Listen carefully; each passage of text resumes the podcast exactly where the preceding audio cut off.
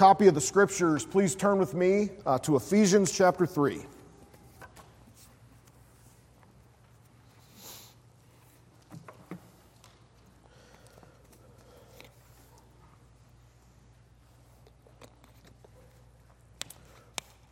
Uh, two weeks ago, we looked at verses 1 to 13 in Ephesians 3.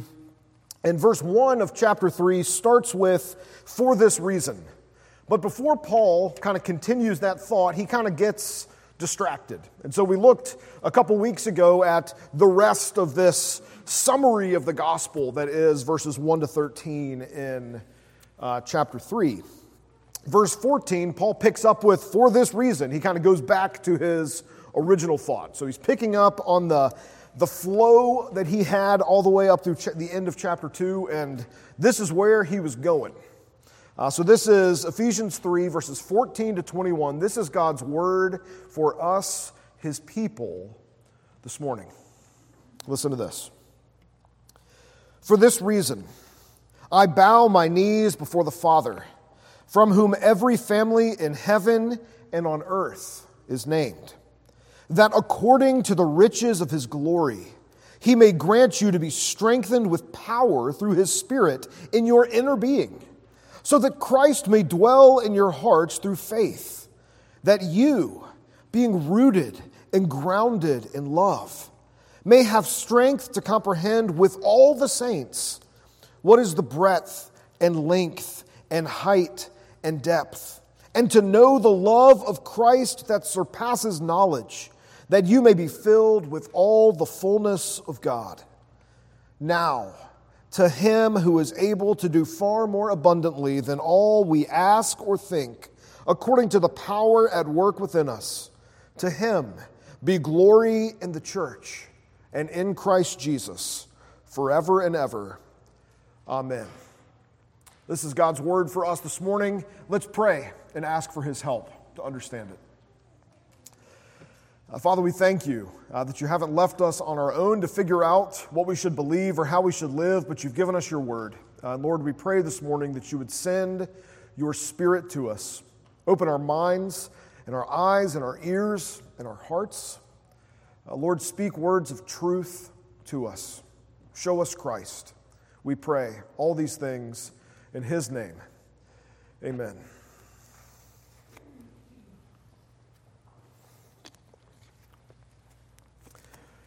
Nine years ago, I was almost a statistic. Two thirds of everybody that graduates from seminary and enters pastoral ministry, two thirds of those individuals are not in full time ministry after five years. That's the current statistic. So, nine years ago, I had been a pastor for a little over four years and I was done. Uh, my first call out of seminary was, was difficult. Uh, there were people at this church that I loved, but the church had been plagued by conflict after conflict after conflict. Uh, I had watched sin tear families apart. I watched sin tear the church apart as hundreds of people left this church that I loved. I saw slander. I saw people writing anonymous letters and emails about pastors and elders and staff. It was horrific. I saw the senior pastor there suffer a nervous breakdown in front of me uh, because he just couldn't handle it anymore. It was awful. It was terrible. And I was four years in, and I was like, if this is what I've signed up for, I don't really think this is what I want to do. If you've been a Christian for any length of time, or you've been part of the church for any length of time. And I don't mean this church, I mean the church broadly. But if you have been a Christian, you have probably been wounded by other Christians. You have probably been hurt by other people in the church. A few examples from my own life that I offer as illustrations, not as reasons for you to feel sorry for me. Uh, but these are just illustrations. You've maybe seen conflict in the church. You've seen people who claim to be concerned with the glory of God and, and the goodness of God to us in Christ suddenly seem like they care only about power and control. Maybe you've seen that in the church. Maybe you've been hurt by churches that have sort of abusive teaching and seek to manipulate you through things like guilt and fear and shame. And they always made you feel bad about yourself as almost a way of maintaining control. Maybe you've just been hurt by the thoughtless words of other Christians. A Christian sister told Jen and I one time after we had suffered a miscarriage uh, that uh, maybe it was God's grace to us that we suffered this miscarriage because we seemed pretty overwhelmed with the three kids we already had. It's like, do you hear yourself? Thoughtless, painful, harmful words. Friends, our life together in the church can be difficult. And what Paul has been saying up till now in the book of Ephesians is that this is expected.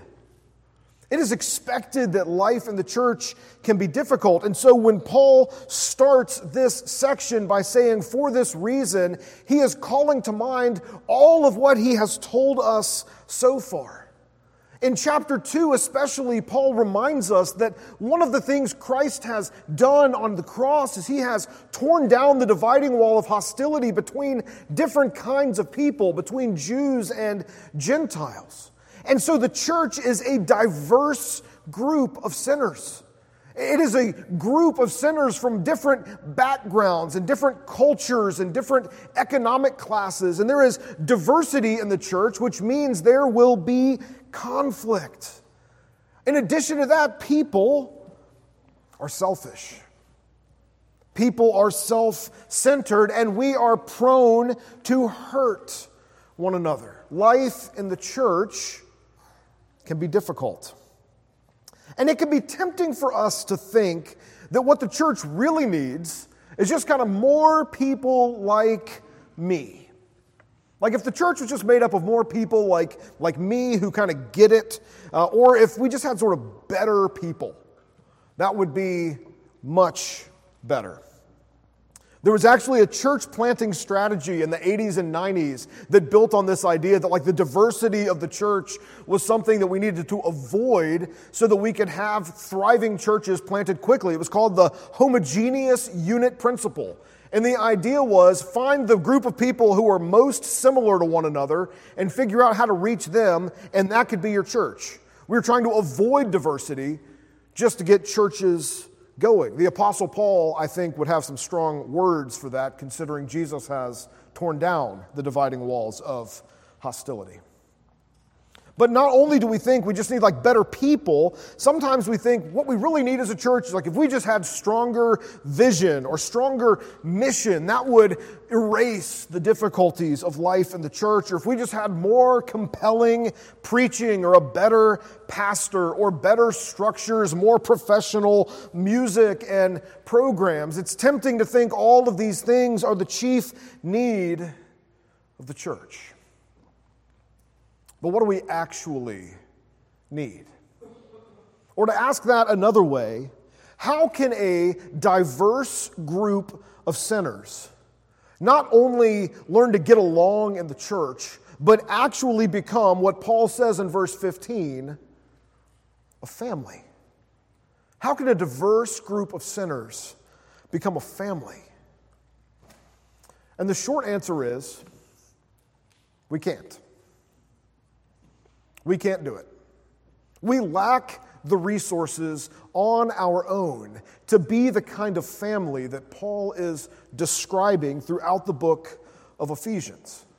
And so Paul does what any of us should do when we come to the end of our own resources. Paul prays. Verses 14 and following are Paul's prayer for the church in Ephesus. They are Paul's prayer also for us as God's people.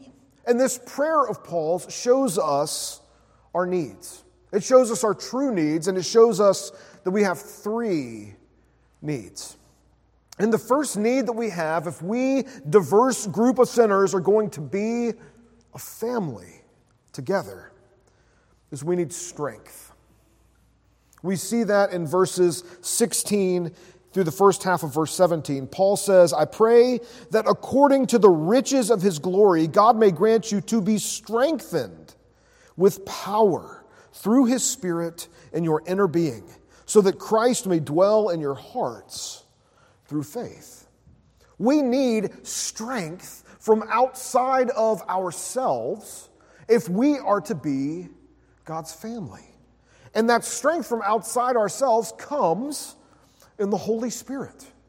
And what the Holy Spirit does is the Holy Spirit strengthens us by uniting us to Christ. And we've talked about union with Christ over the last few weeks together. But again, what it means is that what is true of Jesus becomes true of us. All of the benefits, all of the blessings of what Jesus has done for sinners come to us because of the Holy Spirit who unites us to Christ and applies the benefits of salvation to us. So, this strength from outside of ourselves comes as the Holy Spirit uh, unites us to Christ. And all of this is done, Paul says, according to the riches of his glory.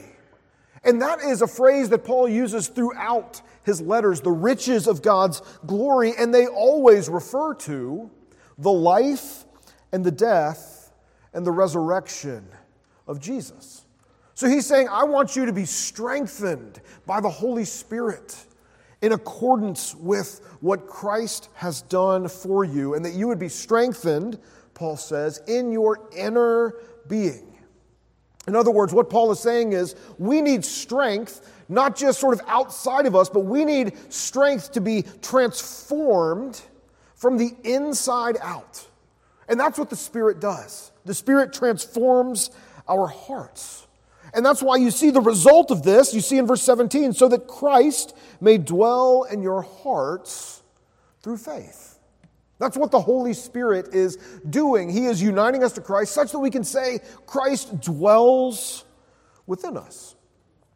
And it's important here to note that Paul is not describing us gaining something we currently lack, but rather learning to walk and to live in light of something that is already true of us. Christ has dwelt within us by the Holy Spirit. And so, what Paul is praying here is that we would have lives and hearts characterized by the reality of Christ's presence within us. Have you ever noticed how spouses start to look alike as they age? Maybe you haven't noticed this. Andrea Reese is like, no. Not going to happen. Well, sorry, Eric, but um, I, I, think okay, maybe people start to look like their pets. Maybe that's maybe that's more less threatening. No, all that's worse. I'm, I'm tough to read the room. Just stop talking. Jen is saying. We're going to move on. The point here is that as we spend time indwelt by Christ, as the Spirit works on our hearts over the course of our lives, we come to look more and more like Christ. We come to be characterized more and more by what is true of us. Uh, like, you know, perhaps spouses might look alike after they've lived together for a long time. Part of what Paul is showing us in this first need is that a healthy church, a gospel constructed family is something God Himself builds. That's the point. We need strength from outside of us because we can't build this family. God Himself has to do that.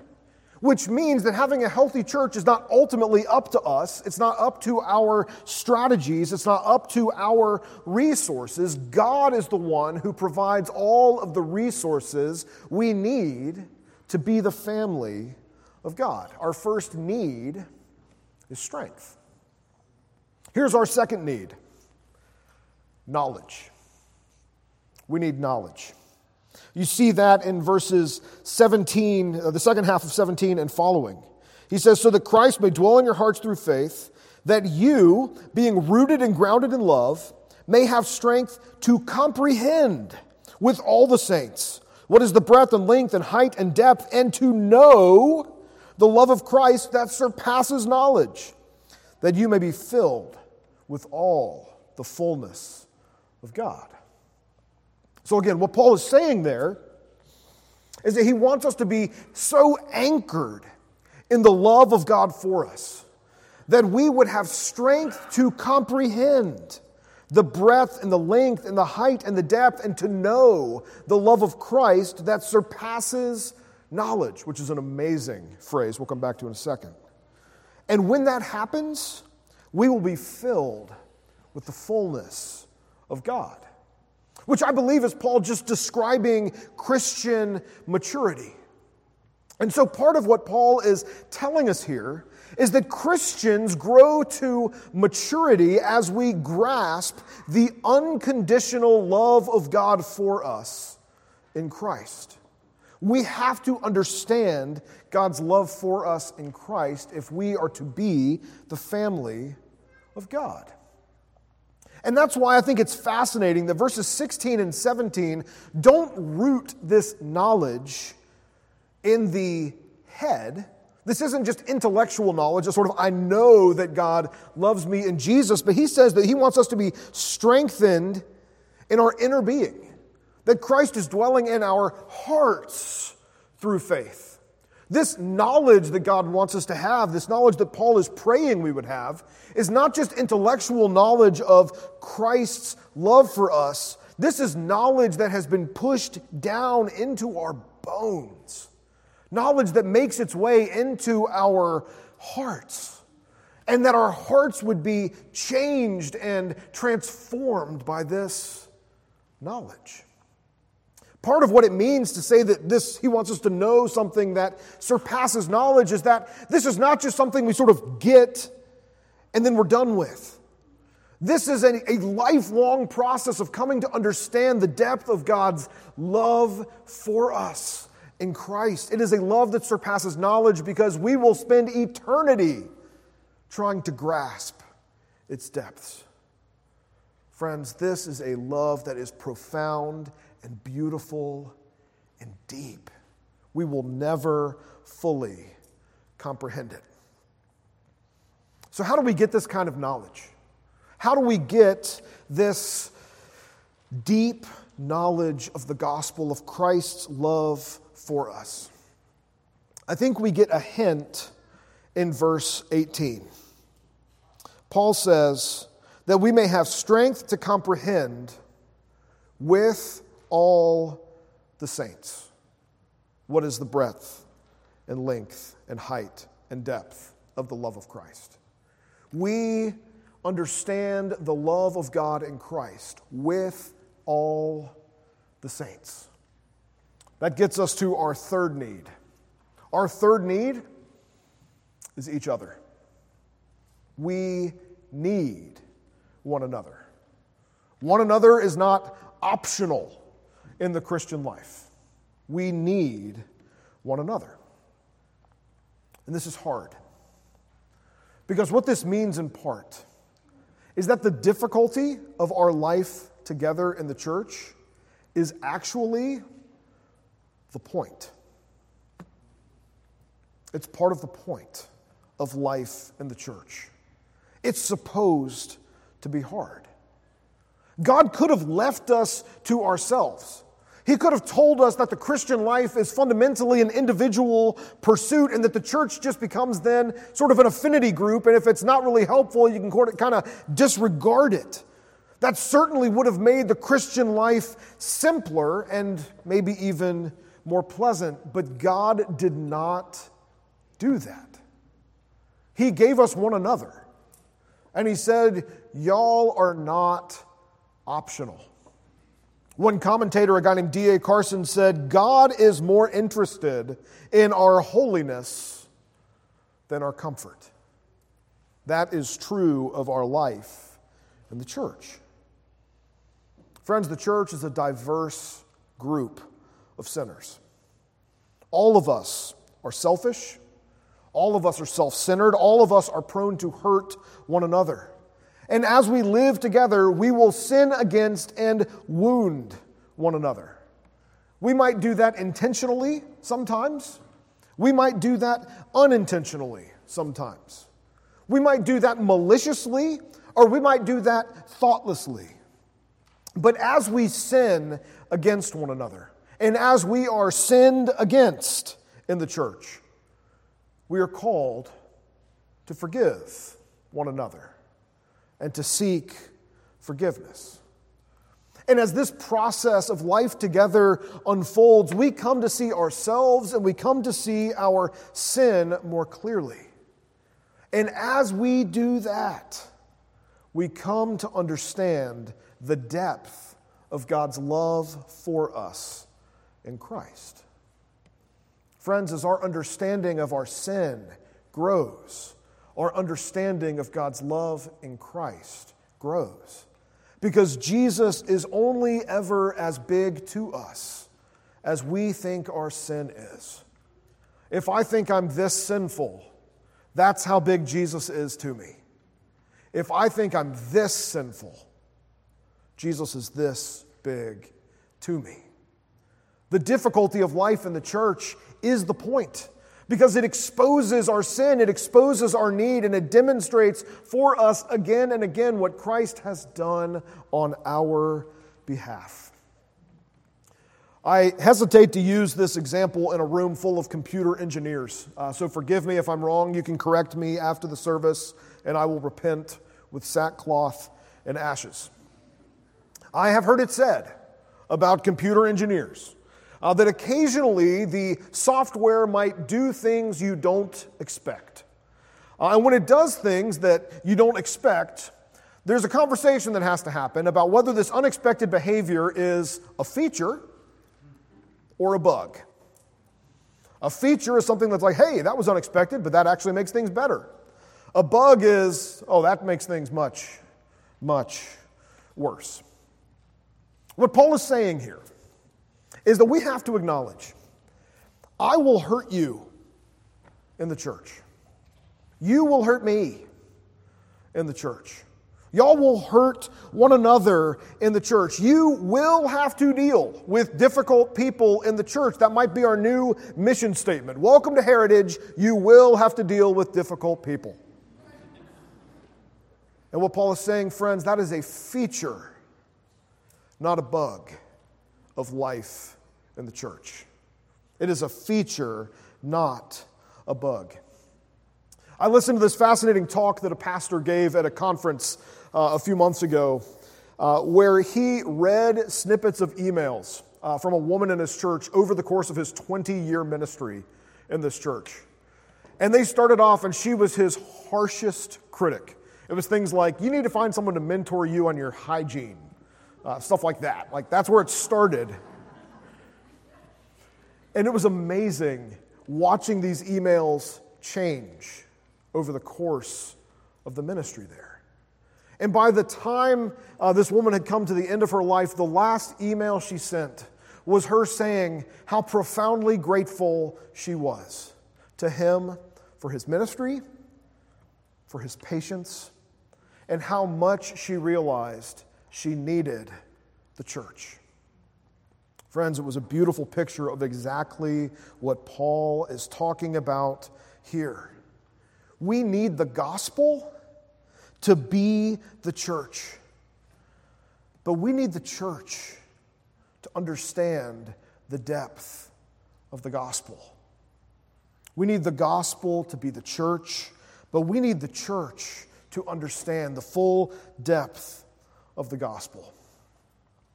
Friends, these three needs, when they are met by God and His grace through His Spirit, they result in something profound and mysterious and beautiful. And Paul tells us that that thing in verse 21 is glory. They result in glory in the church and in Christ Jesus forever and ever. Amen. Think of what Paul just said.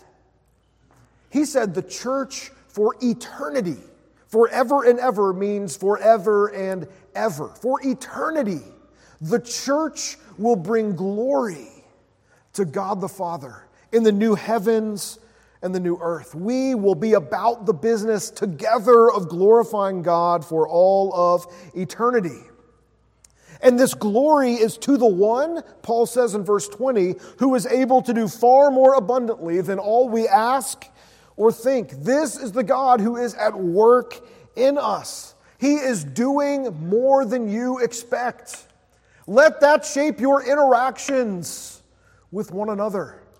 Let that shape your interactions with difficult people around you.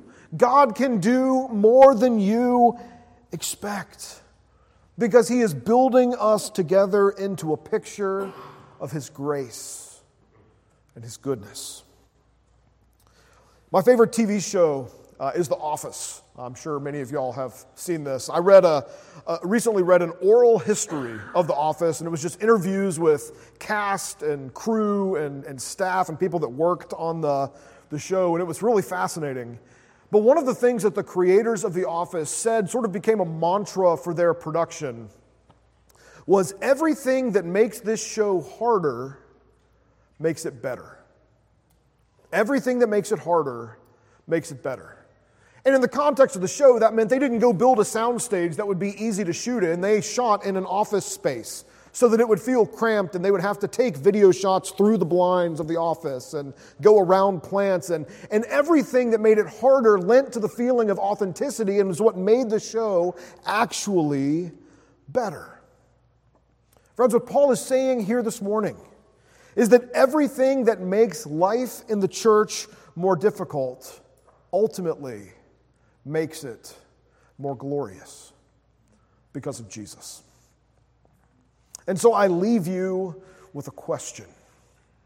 And the question is this What would change about your life if you believed that difficulty in the church was one of the chief ways that God was working the gospel in to your heart? What would change about your life if you believed that difficulty in the church is one of the chief ways God is working the gospel into your heart? Would you pray with me?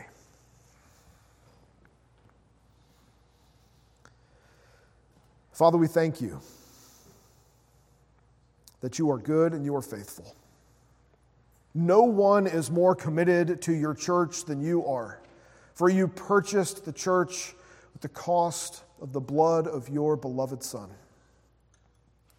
Father, we pray that you would make us people of hope, that you would make us gospel people. Lord, make us people who delight to forgive when we are sinned against and who seek forgiveness quickly when we sin against others. Make the gospel something we not only talk about as a church, but something we actually live together in our lives as a church. Lord, make us a family.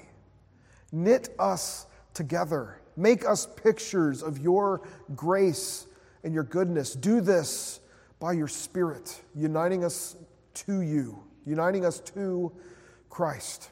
Grow us in the knowledge of Christ's love for us and help us to fight towards one another in the church, even when it's difficult. Father, we pray even now as we come to the table that you would do that work in us, that you would take this ordinary bread and this ordinary cup, and by your Spirit use them for an extraordinary purpose to knit us together into the body, even the family of Christ. And we pray these things in Christ's name. Amen.